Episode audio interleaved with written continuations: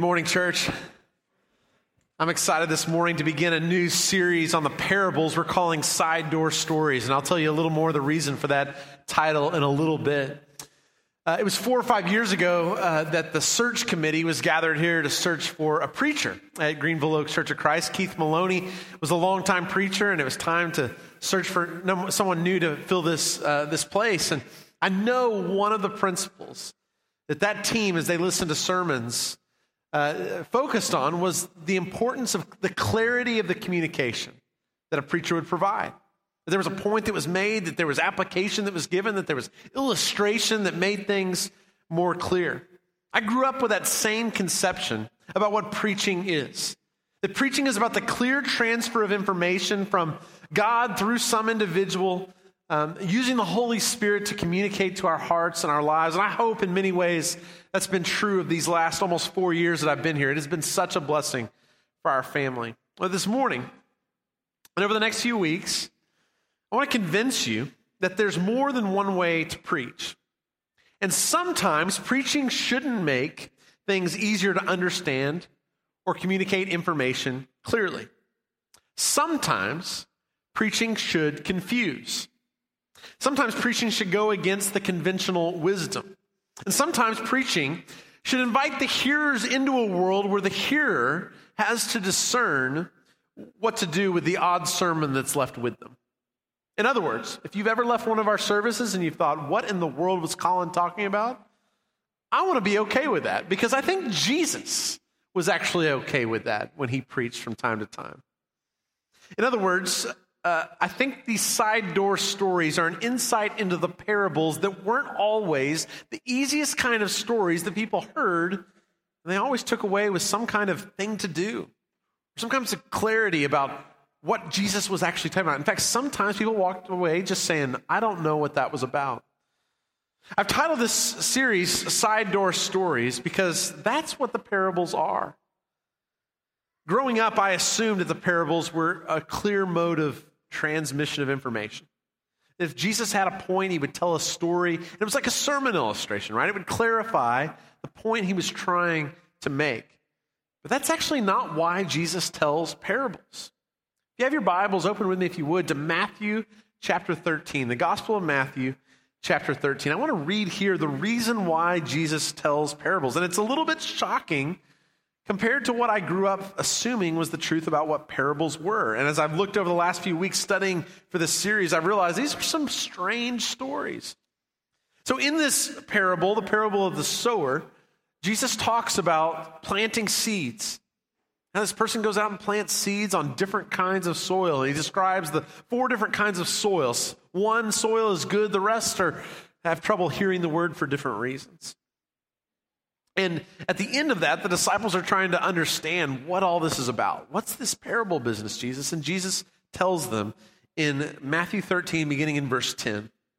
The disciples came to him and asked, Why do you speak to the people in parables? And he replied, Because the knowledge of the secrets of the kingdom of heaven has been given to you, but not to them. Whoever has will be given more, and they will have an abundance. Whoever does not have, even what they have will be taken from them. This is why I speak to them in parables. Though seeing, they do not see. And Though hearing, they do not hear or understand. In other words, Jesus tells parables so that those with ears to hear might hear the message that he's saying if they'll listen closely. Even the disciples, they'll ask him often after he tells a story, hey, explain that to us. But he also tells stories so that the truth of the kingdom of God might remain hidden to those to whom it's not yet revealed. Now, a lot of the spiritual talk that we receive in our culture is trying to explain things as clearly as possible. It confirms our suspicions. Parables are a different kind of genre. Sermon illustrations, they usually clarify a truth. But a parable is different. A parable invites you into a conundrum. Parables are what I would call anti wisdom. In other words, parables challenge conventional thinking. They're meant to provoke us into new modes of thinking. Parables are absurd, and they force you to do some work. They're disturbing. They turn the world upside down. A parable, as we said, is a side door story. It goes one way, and then all of a sudden there's a shock at the end. So today, what I want to do is I want to do several things. I want to tell you a parable that you know already. I'm going to tell you a parable that you won't like. And then I'm going to tell you two stories and parables that Jesus told. And then we're going to experience a parable together. And then I'm going to tell you a parable that actually happened. And then we'll close with one more parable for good measure. How's that? Let's pray as we open to these stories today. God, we, uh, we thank you for all of the different genres you give to us in Scripture. There's history there, there's wisdom there, there's uh, poetry, and there's prayers that mean so much to us in moments where we're not sure what to pray. God, there's also these parables. There's these odd stories that Jesus tells that have become so familiar that we lose their shock. We lose the surprise of what's really there. So, God, over these next few weeks, I pray that you would open these stories to us again, that we would see how relevant they are to our modern day culture, that we would be confused again, shocked again, so that we might see your kingdom even more clearly. So, God, help us to have ears to hear the good news this morning. This morning, I pray you would pour through me the gift of preaching so that Christ would be formed in our hearts. It's in Jesus' name that we pray. Amen. Well, first, a parable that you know. Not from the New Testament, but from the Old Testament. So turn with me in your Bibles, if you would, to 2 Samuel chapter 12. 2 Samuel 12. Let me set this up for a moment just so you know the context of what I'm about to read. This is a story at a key moment in Israel's history. King David is on the throne at this time, and King David has made some massive mistakes. If any of you have had a bad weekend, he had a worse one this time because he, uh, he actually sleeps with uh, the wife of one of his soldiers who's uh, uh, on the battle that he sent him on. And then he pulls back this, this soldier from war, encourages him to go home with his wife so that he can cover up the assault that's happened. And when he refuses to do that because he's too honorable to, uh, to do and, and, and involve himself in this cover up, he sends him to the front lines of the battle, and, and this guy ends up dying. David ends up taking his wife, ends up pregnant. It's a mess. And uh, you can see, I guess, from this story that there's nothing new under the sun. That absolute power corrupts then just as it corrupts now. And in those days, every king had something that would be good for kings to have today, too, because they had a prophet, a prophet that was kind of the counterbalance to the king. So the king was over the entire kingdom, but, but there was this prophet that was a truth teller that was supposed to bring truth to challenge the status quo, that was to challenge the king where the king needed challenging. It was this balance that God had provided. And so Nathan was the prophet at this time with King David. And when Nathan finds out about what David has done, he knows he's going to have to confront the king. Well, he doesn't have to, I guess. He has several options. One is he doesn't confront him, but Israel's going to end up in more trouble if he doesn't confess the sin. Or he can take the direct assault approach, right? Hey, David, I know what you've done. You need to confess. You need to repent. You need to change your ways. But Nathan actually chooses a third way, chooses an indirect way, chooses a side door story. He tells a parable. I want to read that parable right now. This is in 2 Samuel 12, beginning in verse 1. The Lord sent Nathan to David. And when he came to him, he said, There were two men in a certain town one rich and the other poor.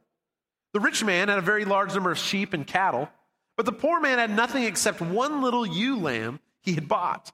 He raised it, and it grew up with him and his children. It shared his food, drank from his cup, and even slept in his arms. It was like a daughter to him. Now, a traveler came to the rich man, but the rich man refrained from taking one of his own sheep or cattle to prepare a meal for the traveler who would come to him. Instead, he took the ewe lamb that belonged to the poor man and prepared it for the one who had come to him. David burned with anger against the man and said to Nathan, As surely as the Lord lives, the man who did this must die. He must pay for that lamb four times over because he did such a thing and had no pity. And then Nathan said to David, You are the man. You see the brilliance of this parable? See, the parable starts with conventional thinking. It starts taking David on this journey. He's taking the seat of the judge that's looking in on this story, trying to judge fairly in the land. And he hears this, and his response is the proper kind of response. He responds with anger. David responds wanting justice to be done in this situation. But then there's this surprise turn in the story.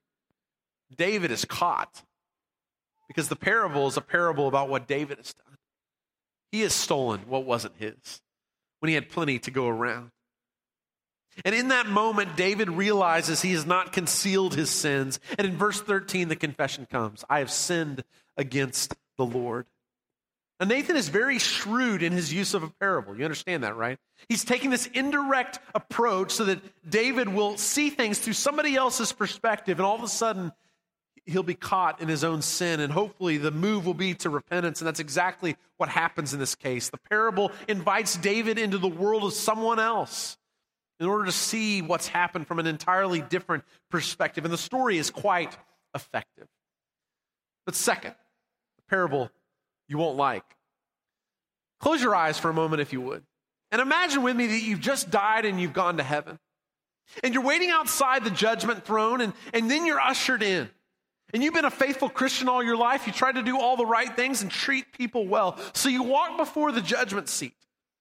And you discover that on the judgment seat is the devil, this hideous, awful creature.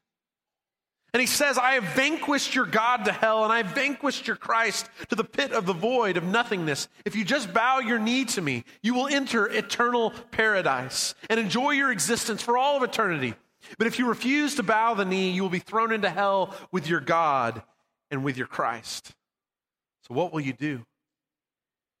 Now, I want you to pay attention to what happened inside of you as that story was told, because we've lost the impact of what a parable was supposed to do. In fact, some of you may be upset saying, Wait, you found, I found a flaw in your story. This story is not even possible.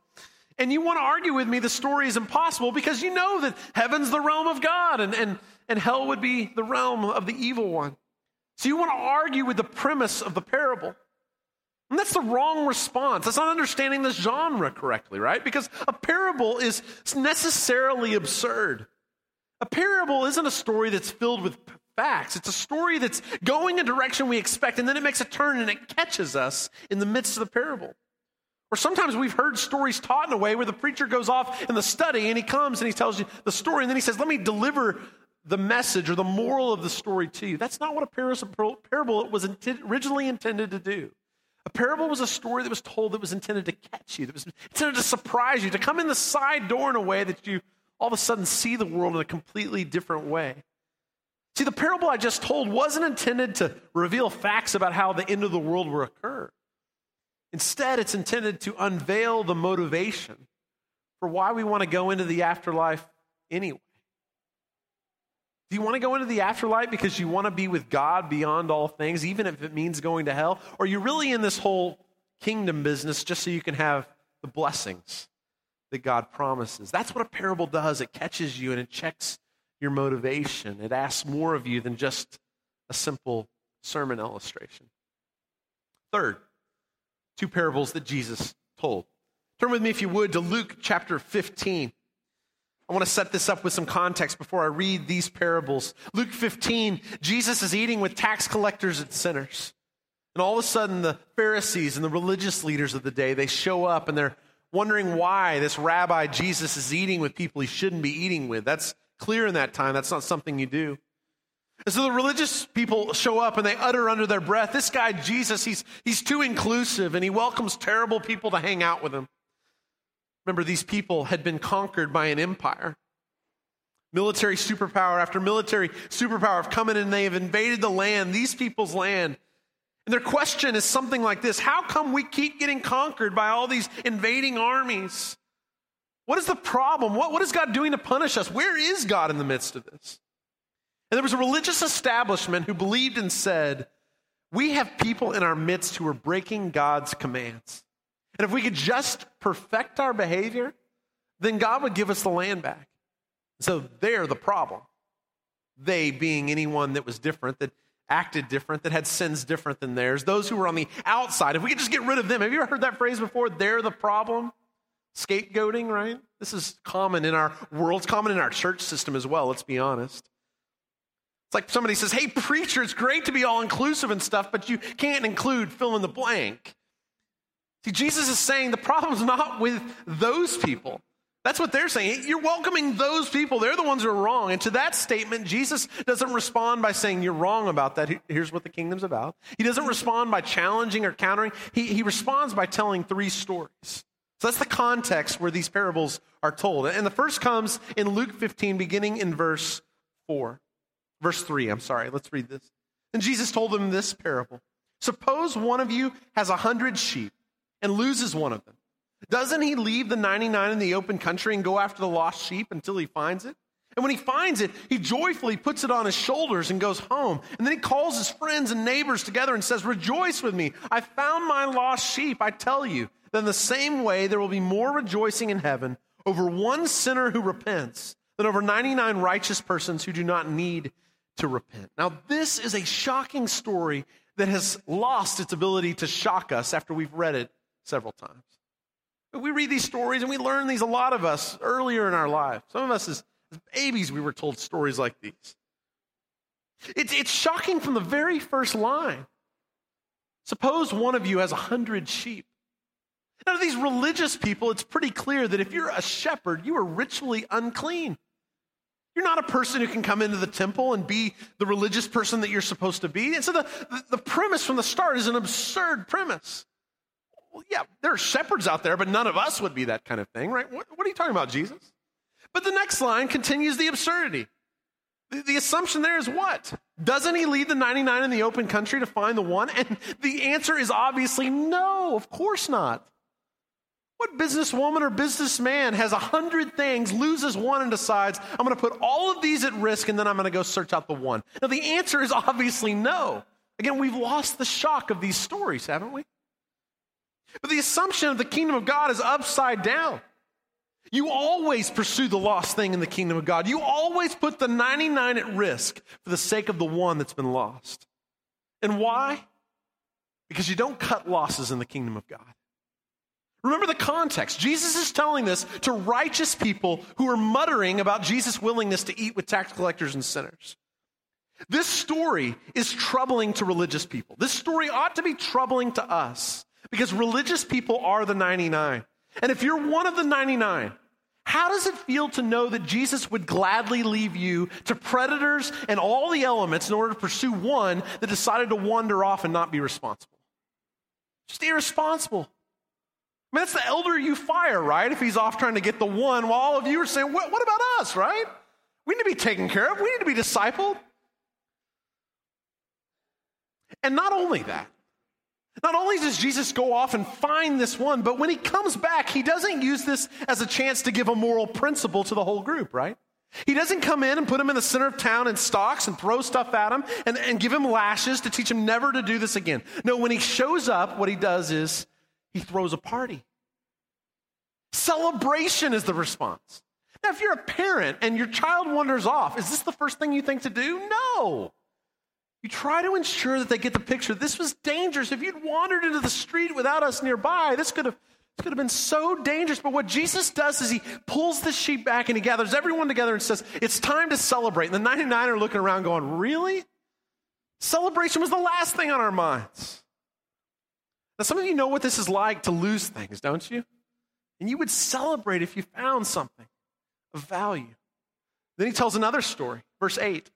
Or suppose a woman has 10 silver coins and loses one. Doesn't she light a lamp, sweep the house, and search carefully until she finds it? And when she finds it, she calls her friends and neighbors together and says, Rejoice with me. I have found my lost coin. In the same way, I tell you, there is rejoicing in the presence of the angels of God over one sinner who repents. The woman loses a coin. She sweeps the house. She finds the coin. She celebrates with neighbors and friends. Now, this joy is different than finding $20 in your jacket that you hadn't worn in a while, right? But she knows she's lost this and she searched and searched for it. And finally, she finds this lost thing and she celebrates with these neighbors and friends, which begs the question did the celebration cost more than the coin itself she was searching for? What, what kind of person does this kind of thing, right? These are absurd stories. But if you've lost something, you know what it's like to find it. Maybe some of you just this week lost something, right? Lost a, a child, lost a, a wedding ring, lost a cell phone, the worst of all things you could lose, right? Just this last week, as I was writing this sermon, I realized as I was looking for a book that it was not there on my shelf.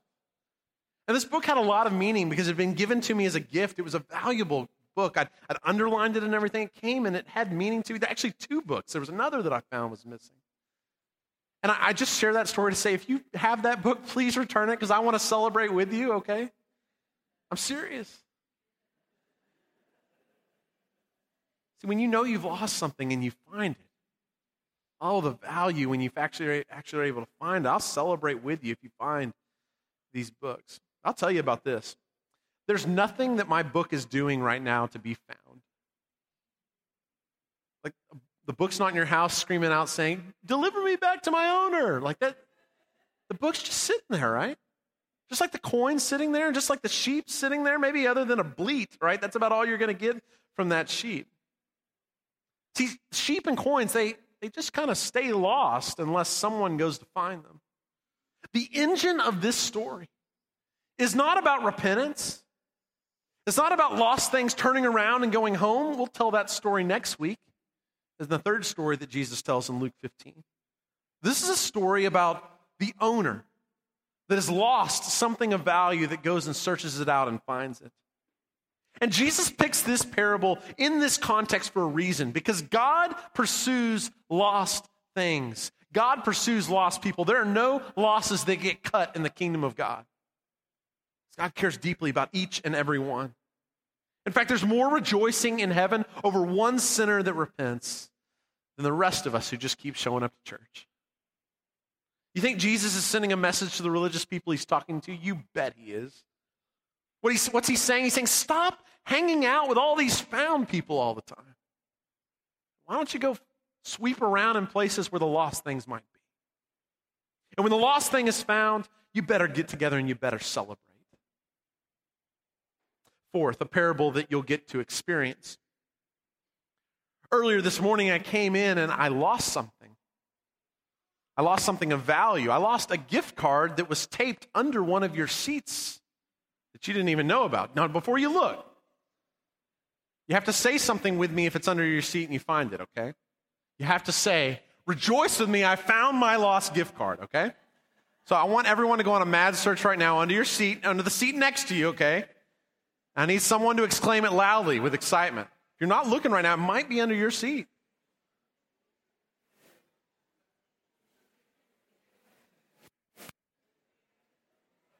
I sure hope this works out. It's okay to go to other sections. We lost, we, we sweep the house for it. Someone found it?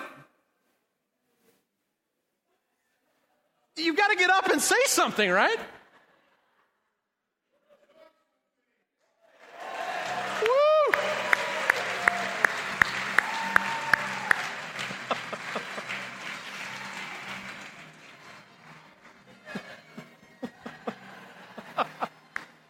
All right. Now, is everyone.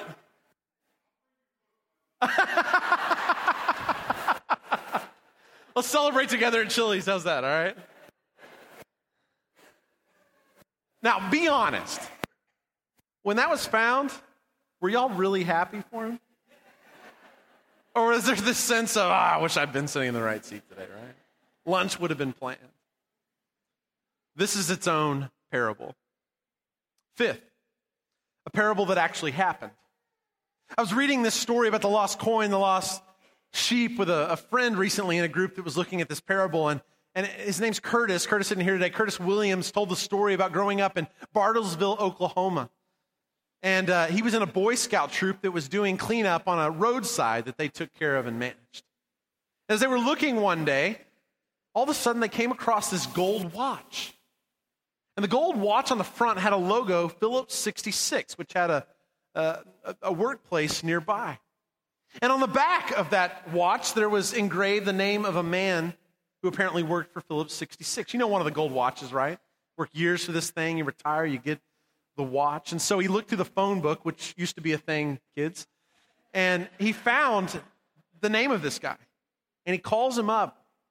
And this guy is thrilled because he says, Look, I, I, we just had our house broken into, and burglars took some jewelry and things, and they took my watch. And I thought, What good is a watch with my name engraved on it? Apparently, the thieves had driven off and they tossed this to the side of the road when they noticed there was an engraved name on the back.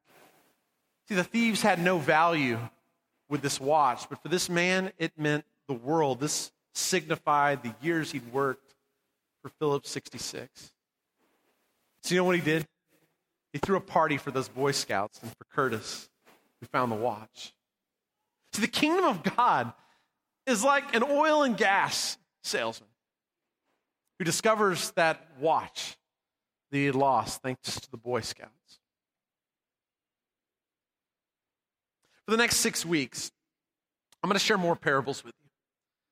Jesus loved teaching with parables.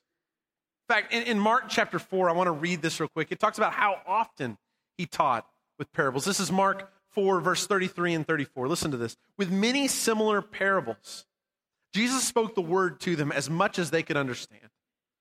He did not say anything to them without using a parable. But when he was alone with his disciples, he explained everything. Now, I hope I can explain some things to you, but I got to guarantee you there are some things, like one of these weeks, I'm just going to say, I don't know the answer. In two weeks, I'm preaching on the unjust steward. I'm going to be working on that this week, and I have no clue what it's about. One of the most bizarre stories in Scripture. So I don't come with you to, to, to, with these stories to you to say, "Hey, I spent all week in a study. Here's the moral." That that's the wrong way to preach a parable. A parable is supposed to be teased out. A parable is supposed to be talked about over the lunch table. A parable is supposed to be pulled apart and understood in the first century context. It's supposed to shock and surprise. And so I hope you'll come, not with all the previous sermons you've heard before about these parables in mind, but to hear a fresh word each week, to hear these stories and hear how they might land in our culture again. So if you're somebody who likes black or white thinking and clear answers, oh, the next six weeks are going to be a little frustrating.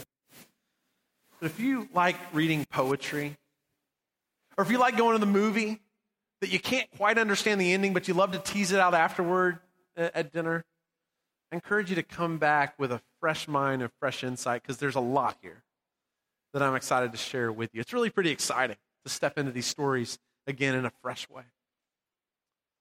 And if you want to put your hand to paper, or I guess these days you can type it out, I want to challenge those of you who are writers or want to write a little bit to maybe write a parable of your own over these next several weeks. I'd love to see what comes out. I mean, you don't have to be that great of a writer actually to come up with a parable. There's not a lot of character development in these stories. It's not a, not a long story that you write. You got to have a principle. And what you're trying to do is it's, it's a dialectic discourse, is what they call it, right? You're, you're headed down a track with conventional thinking. Everyone's set up to go a different direction. And you're going to kind of make a side door turn at the end to illuminate and invite people into a new world, to see the world in a slightly off kilter way. It's, it's what a comedian does, if you think about it, right? A good comedian uh, begins a joke by talking about something that leads everybody's minds in a certain direction. But the aha, the humor comes when you kind of redirect that in a direction. That's exactly what a parable is. So I'd love to see what you come up with. If you want to write or type these out, send them to me by email. And who knows, I might even share one of those a little bit later in our series. But let me close with one more parable. So there's a young guy who's arrogant. He's in his 20s or so. And he goes to this rabbi who's in his 70s and he says, I want to know more about the wisdom of God. And the rabbi laughs. He says, You're in your 20s. What could you possibly know? Come back to me in 20 years when you've wizened up. The young guy says, No, no, no, no. I, I, I know Aristotelian logic. I know symbolic logic. I'm ready for the logic of God. So the rabbi says, Okay, let me ask you a question. And the rabbi, uh, the rabbi says to him, He says, Two guys uh, go down a chimney. And, and when they get to the bottom, one has soot on his face and the other doesn't. Which one wipes his face? And the young guy says, Well, that's obvious. The one with soot on his face. and the rabbi says, No, not at all. The guy without soot on his face. And why? Because he sees the other person has soot on his face, and therefore he thinks, I must have soot on my face. And so he wipes his face. So the young guy says, Well, of course, of course. Listen, try me again. So the rabbi says, Let me ask you a different question. Two guys come down a chimney. One has soot on his face, the other doesn't. Which one washes his face? And the guy says, Well, the one without the soot on his face, because he saw his friend, he says, No, no, no, you're thinking too hard. Stop trying to be smart. Of course not. It's the guy with soot on his face. Who goes down a chimney, has soot in his mouth and in his eyes, and doesn't wipe his face? The guy's confused. So he says, Try me one more time. The rabbi says, Okay, this time I'll ask you another question. He says, Two guys come down a chimney. At the bottom, one has soot on his face and the other doesn't. Who wipes his face? And the guy goes, Was it my first answer for a different reason? The rabbi says, No, they both wash their face. Who goes down a chimney and doesn't wash their face? Come back to me in 20 years when you've wizened up. Let those with ears hear the word of the Lord. God, we thank you for these odd stories. Odd stories that are filled with meanings that mean something in one light, and then when we turn the prism a little bit, we see they mean something else, or we see them early on in these ways, and you invite us into new meanings and you invite us into new ways of seeing your kingdom. God, a lot of us have heard these stories before. But there's a lot of ways to see how your kingdom breaks forth in our world, and these, stories take on new significance in the midst of new world events, in the midst of new culture and context and technology and all of the things you brought into our world. God, these stories that are so old are so fresh. And God, I pray for those of us in the room this morning who feel like we're lost someplace and just need to be found. I pray that you would use some others of us to act as brooms and act as search parties to find and celebrate those who feel lost or are lost right now. God, I thank you for stories about how you leave the 99 to pursue the one. What a reckless story, God. What a strange story that just it, it bothers our sensibilities about what's right and what's wrong in our world, and yet this is your upside down kingdom. It's what you come to deliver. As religious people, God, it seems like Jesus always has a word for us that we're more on the outside than we ever imagined. That means we can be on the inside when we acknowledge it. So God, help us to see how much you desire us and how much you long to be close to us and how much you desire us to move closer and closer into your kingdom. Use these stories to do that just like they did in the first century. God, we thank you so much for Jesus, and for his life, and for his ministry, and for his sermons, and for his stories. God, we are still intrigued. He's the most important person who's ever lived, and he calls us to be people who live the abundant life with him. And so, God, that's our prayer today, is that you would lead us toward life and life abundant. We pray this in the name of Jesus. Amen.